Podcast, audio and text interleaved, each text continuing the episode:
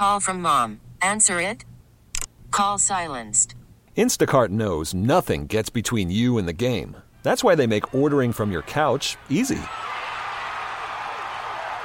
Stock up today and get all your groceries for the week delivered in as fast as 30 minutes without missing a minute of the game. You have 47 new voicemails. Download the app to get free delivery on your first three orders while supplies last. Minimum $10 per order. Additional terms apply.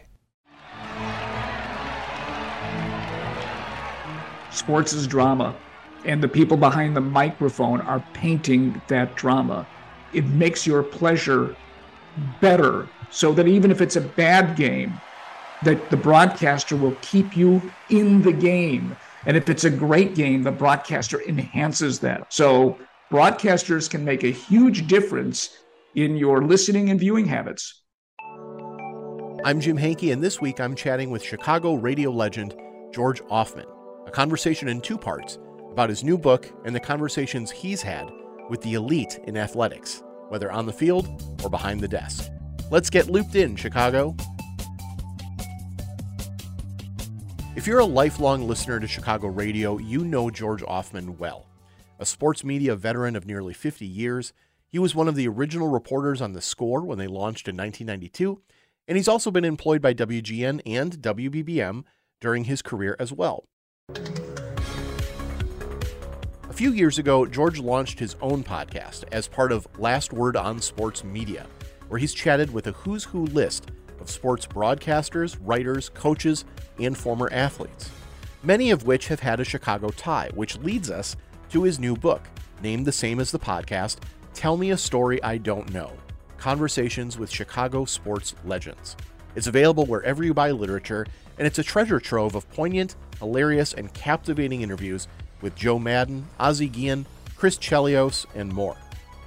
So I selected a few specific conversations on George's podcast to delve deeper into with him. And graciously, George has allowed us to share that audio here. Waiting for you in this podcast feed is a second episode with George, where we chat about his discussions with Blackhawks national anthem legend Wayne Messmer, celebrated Cubs broadcaster Pat Hughes, and Chicago sportscaster Peggy Kusinski. But now, check out this first part of our chat as we examine George's time with the acclaimed Bob Costas, previous Bears coach Dave Wannstedt, and now former Chicago White Sox broadcaster Jason Benetti. Aside from sports coverage, George, I'd like to start off just asking if you'd always had sort of the interview bug. Like me, I remember I grew up in the you know early 80s. I was out in the backyard taping myself, introducing songs, that sort of thing. Were you always curious and, and kind of a talkative young person where you can look back and go, oh yeah, this is how I got into wanting to talk to people? When I was in kindergarten, uh, growing up in Albany Park, the the kindergarten teacher sent you know the grades and told my father and mother that I was a busybody. What's a busybody? It's somebody who talks a lot. We kind of knew then. Uh, we lived across the street from Hibbard Elementary School, and there was a whole bunch of kids in the neighborhood. We get together and play, you know, baseball in the summer on the campus. And I was Jack Brickhouse. I not only played, but I announced the game. And then after the game, I was the 10th inning show and I would use a soda pop can and I would interview the players. And that's kind of where it began. So, yes, I was kind of inquisitive and talkative and kind of knew 60 years ago that this is what I wanted to do for a living. That's amazing. And, and certainly not everybody gets to do what they wanted to do, you know, for a dream job. So what has that been like when you look back at this, you know, including this book and your years in radio and your years in sports coverage? I mean, what's it been like to maybe connect with that inner child of, your, of yourself and know that, you know, you were able to take this as far as you could dream? I'm lucky to do what I wanted to do. And there are a lot of people in the world who aren't. But in this industry, I'm not alone. There are a lot of people who did the same thing. Great example Charlie Steiner, who's not in the book, uh, the longtime voice of the Los Angeles Dodgers and ESPN and the Jets, et cetera, et cetera. So, as a six year old in Brooklyn, he's got a little tape recorder and he's recording himself doing the World Series the Brooklyn Dodgers are playing. It's in his living room. Fast forward to 2020 during COVID, when he is the broadcaster of the Dodgers and he's broadcasting the World Series from his living room in Los Angeles. that is one of the most phenomenal stories I have ever heard. And it's really something because, like I said, a lot of these people who are broadcasters today kind of did what I did. You know, they started as a child pretending and wanting to be what they want to be. I grew up in Milwaukee, so for me it's Bob Uecker. For me, it's Jim Paschke for the Milwaukee Bucks. Yes. So we get acquainted with, and I think you might agree, we get acquainted with these voices, right? Especially on radio. Like we can take TV out of it kind of, but especially on radio because that voice is accompanying us on all the highs and lows that we are following with our team, right? They are they are almost they're guiding us along the way with all the statistics and all the interviews and stuff, but they're also the only other person with you in the car, at work, at home as you're hearing this, right? They become quite influential that way they're the voices of your lives you know and it doesn't even matter if it's let's say sports. It could be news. It could be a disc jockey. That's what you grow up with. And that but in our industry yes. I mean when i was a kid i would flip the dial so that i can listen to harry caray on kmox doing the cardinal games and then suddenly he's doing White Sox games and then he's doing Cubs games. I loved it doing that. I would turn on WCIU in Philadelphia and listen to the hockey game with Don Earle and Gene Hart. We did we did that. We grew up with those voices.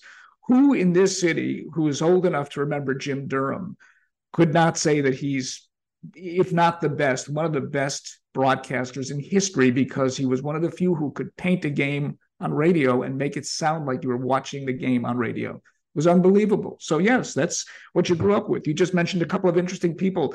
Uh, Jim Paschke. I covered the Brewers uh, as a freelance from 1978 to 1983. So I covered the World Series. Great, I got yeah. to meet Jim Paschke. I, people in Milwaukee were great. I love the city. So you know that's part of the history of a career. Well, yeah, and I want to get to Pat Hughes uh, a little bit later. He also is a voice I grew up with uh, when mm-hmm. he was partnered with Uecker for many years.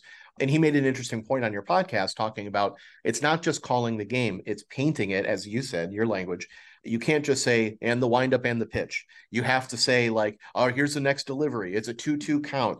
A pitch gets thrown to a batter how many times a game? And you have to make each one a little bit different than the other, which is a true skill.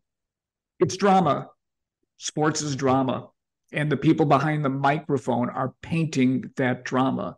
I think it was greg gumbel. We had a little bit of a disagreement uh, during the, the interview. And of course greg grew up here in chicago and was a television sportscaster here in 1973 and he said you're not watching or listening to the game for the broadcaster. You are watching the game because you're watching the game. Same thing with listening to the game.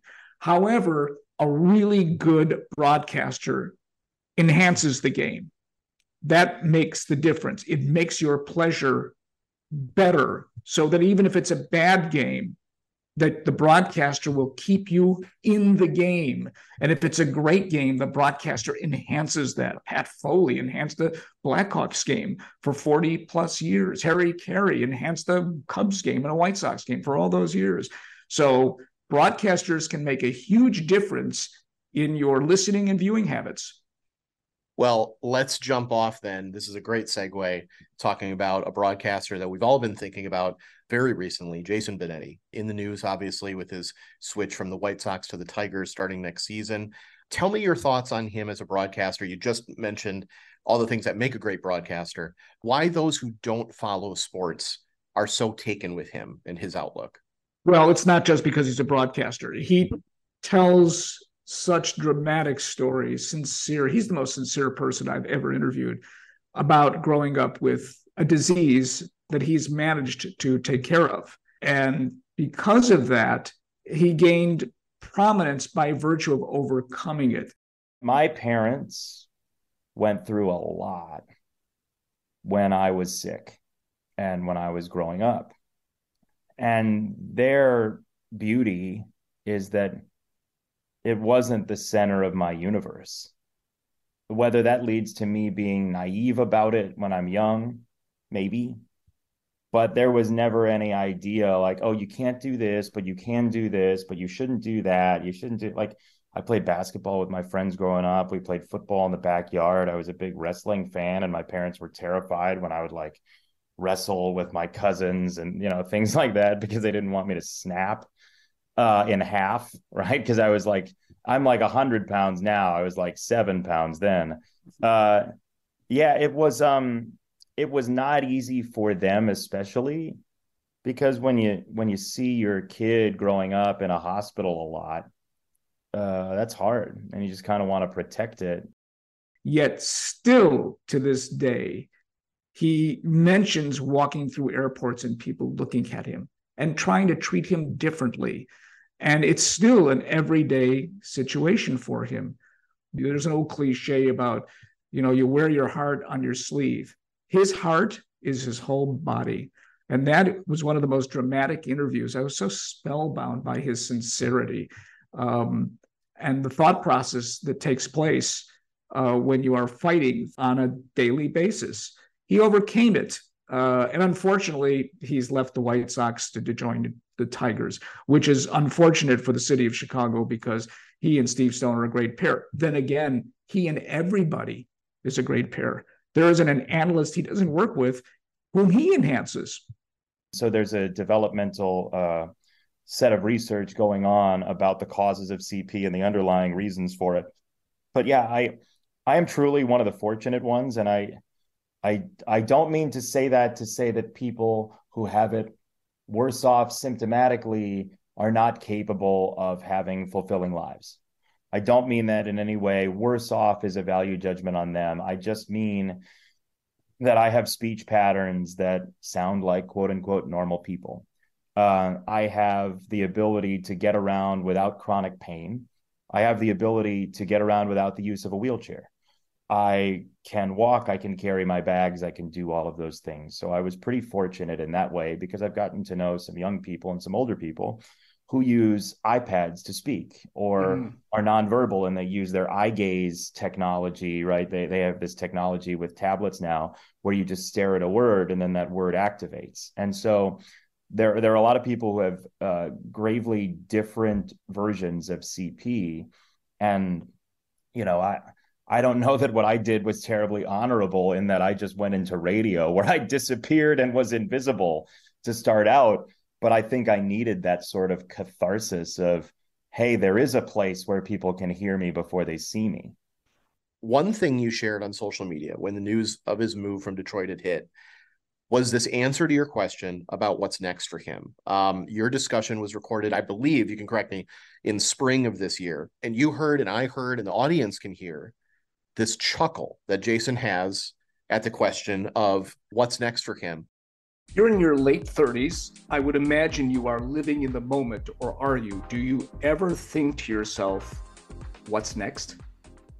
Yeah.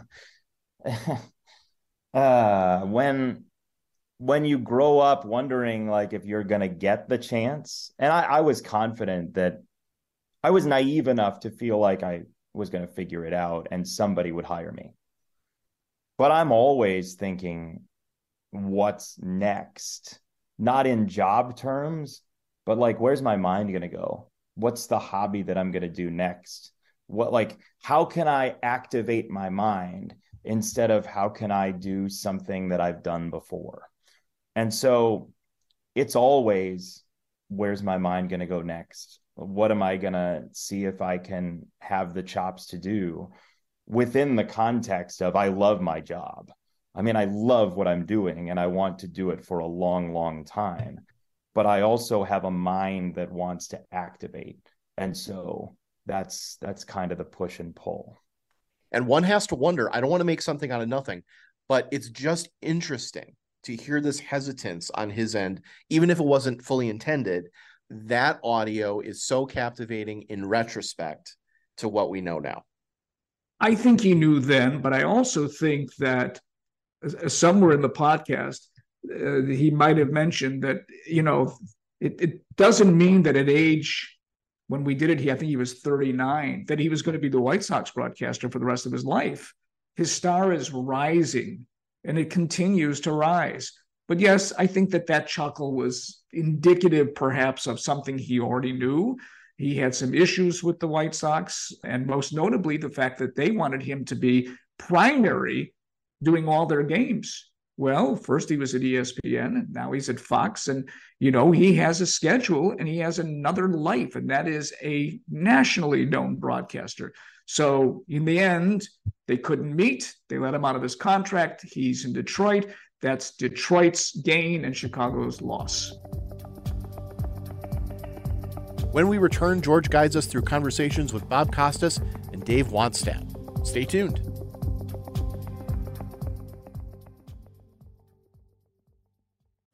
Call from mom. Answer it. Call silenced. Instacart knows nothing gets between you and the game. That's why they make ordering from your couch easy. Stock up today and get all your groceries for the week delivered in as fast as 30 minutes without missing a minute of the game. You have 47 new voicemails. Download the app to get free delivery on your first three orders while supplies last. Minimum $10 per order. Additional terms apply. I want to move over to Bob Costas, you know, as long as we're talking about broadcasters. On your show, he's got this recount of calling Jordan's game six in 1998 against Utah. And he makes a good point that not every championship will be remembered in the annals of time, but so many things have to come together and coalesce, right? It's story, it's fate, it's athleticism, it's drive. All of these things kind of make a mixture at the right point in time to give us an image, a legendary performance, an amazing broadcast, something that we carry with us for decades later. And I just thought that was so interesting the way he he retold that story of that game six and giving credit to his team of, of how to make that image so memorable. You're an announcer, broadcaster, you're a reporter, which is what I like about Pat Hughes, reporting. So you're reporting on history, but you're also knowledgeable of what could be transpiring at that moment. That's what he's saying. He knows that this could be Jordan's last game, that they could be winning their last championship. Not every game, and for that matter, not every World Series, not every NBA championship kind of echoes down the corridors of time. Not every one. They all mean something to that team and to that team's fan base. But there are a few that you just know are going to be talked about forever. And I think it's part of the play by play guy's job to be mindful of that and capture it in some way. Whereas it was Doug Collins' job and Isiah Thomas's job to analyze what was going on in the game itself. So there was no way we would know or could know uh, how incredible that final sequence would be for Michael, making the two free throws, then making a driving layup, then stealing the ball from Karl Malone, bringing it up court himself. No one else touches it.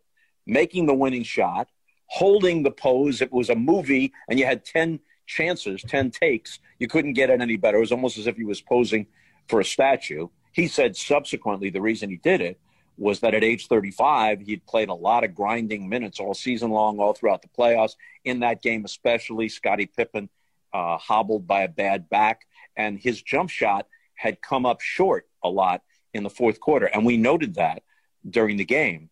And he just wanted to make sure he followed through so that the shot wouldn't come up short. But what it led to was this classic pose. What could be any better than that? On the other hand, the lead is one, and the Jazz have the ball with 5.2 seconds left. If they score, they force a game seven, and that game seven is on their home floor. That could flip the entire script.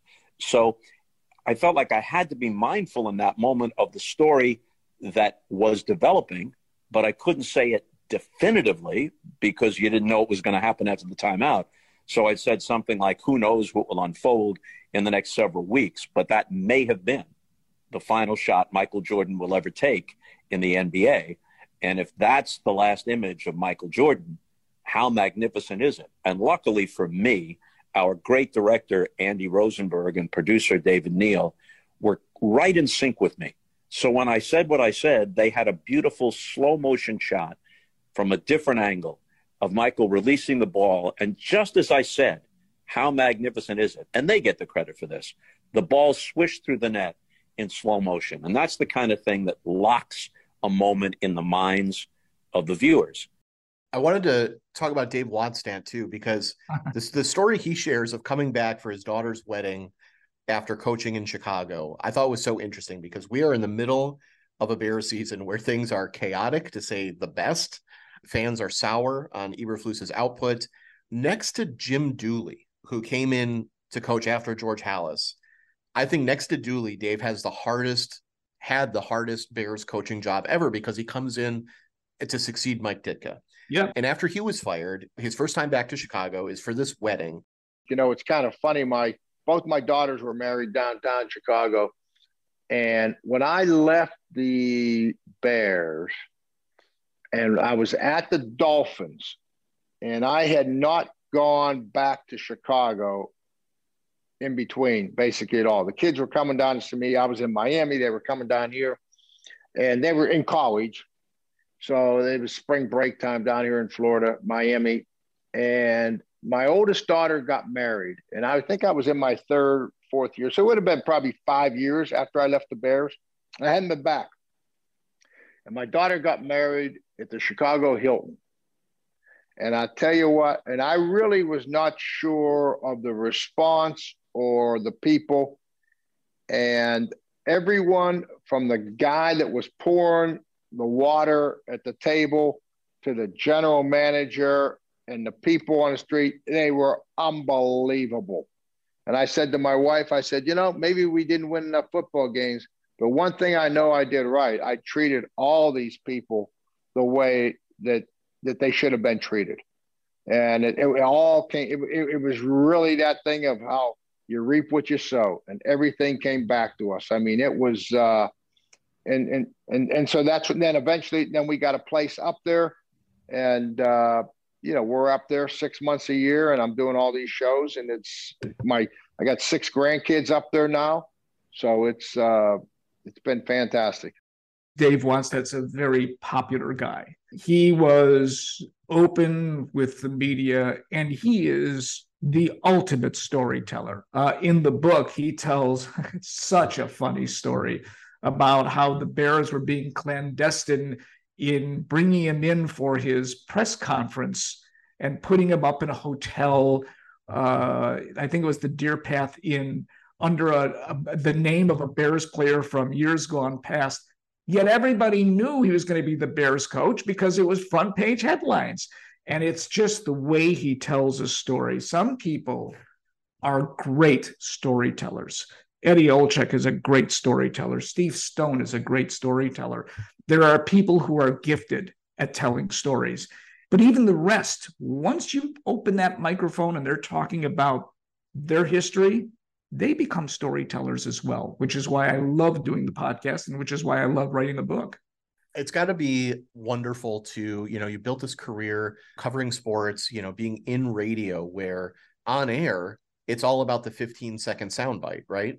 And now, you know, with podcasting, you are able to let that person go and get all the stories that they have as, as much as they're willing to give you during an hour or a half hour or what have you hey, we can just kind of let this conversation flow where it's going to flow rather than being so focused on getting, you know, the perfect clip. Well, I wasn't prepared to do that, but when I was let go by WBBM in July of 2020, I took a couple of weeks off and I said to myself, I'm 66 and a half years old. I'm not done yet. And so I knew nothing about podcast. I didn't listen to podcast. I didn't know a thing.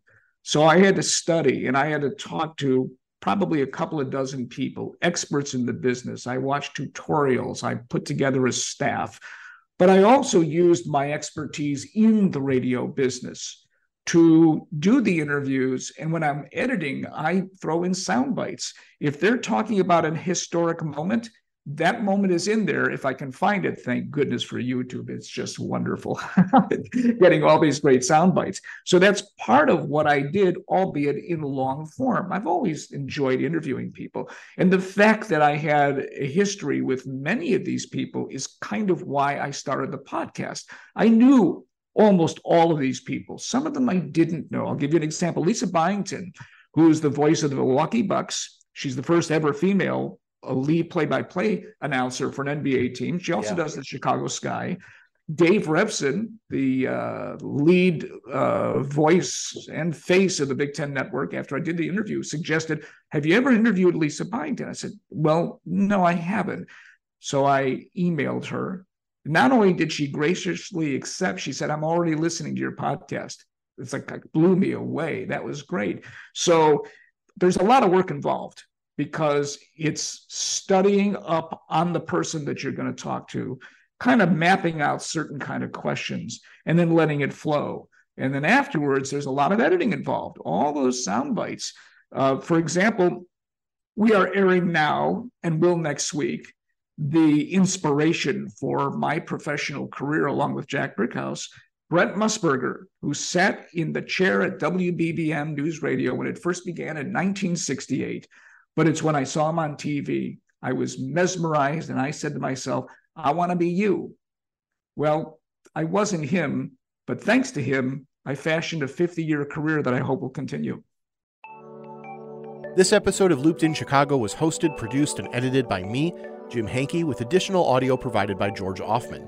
As a reminder, you can now go to our second episode with George as we further discuss his book and podcast, Tell Me a Story I Don't Know, awaiting you in this same podcast feed. WBBM's news director is Craig Schwalb, and our managing producer of national news podcasts is Myron Kaplan. On social media, please follow WBBM News Radio and WBBM Podcasts, and we'll keep you looped in again right here next week. Thanks for listening.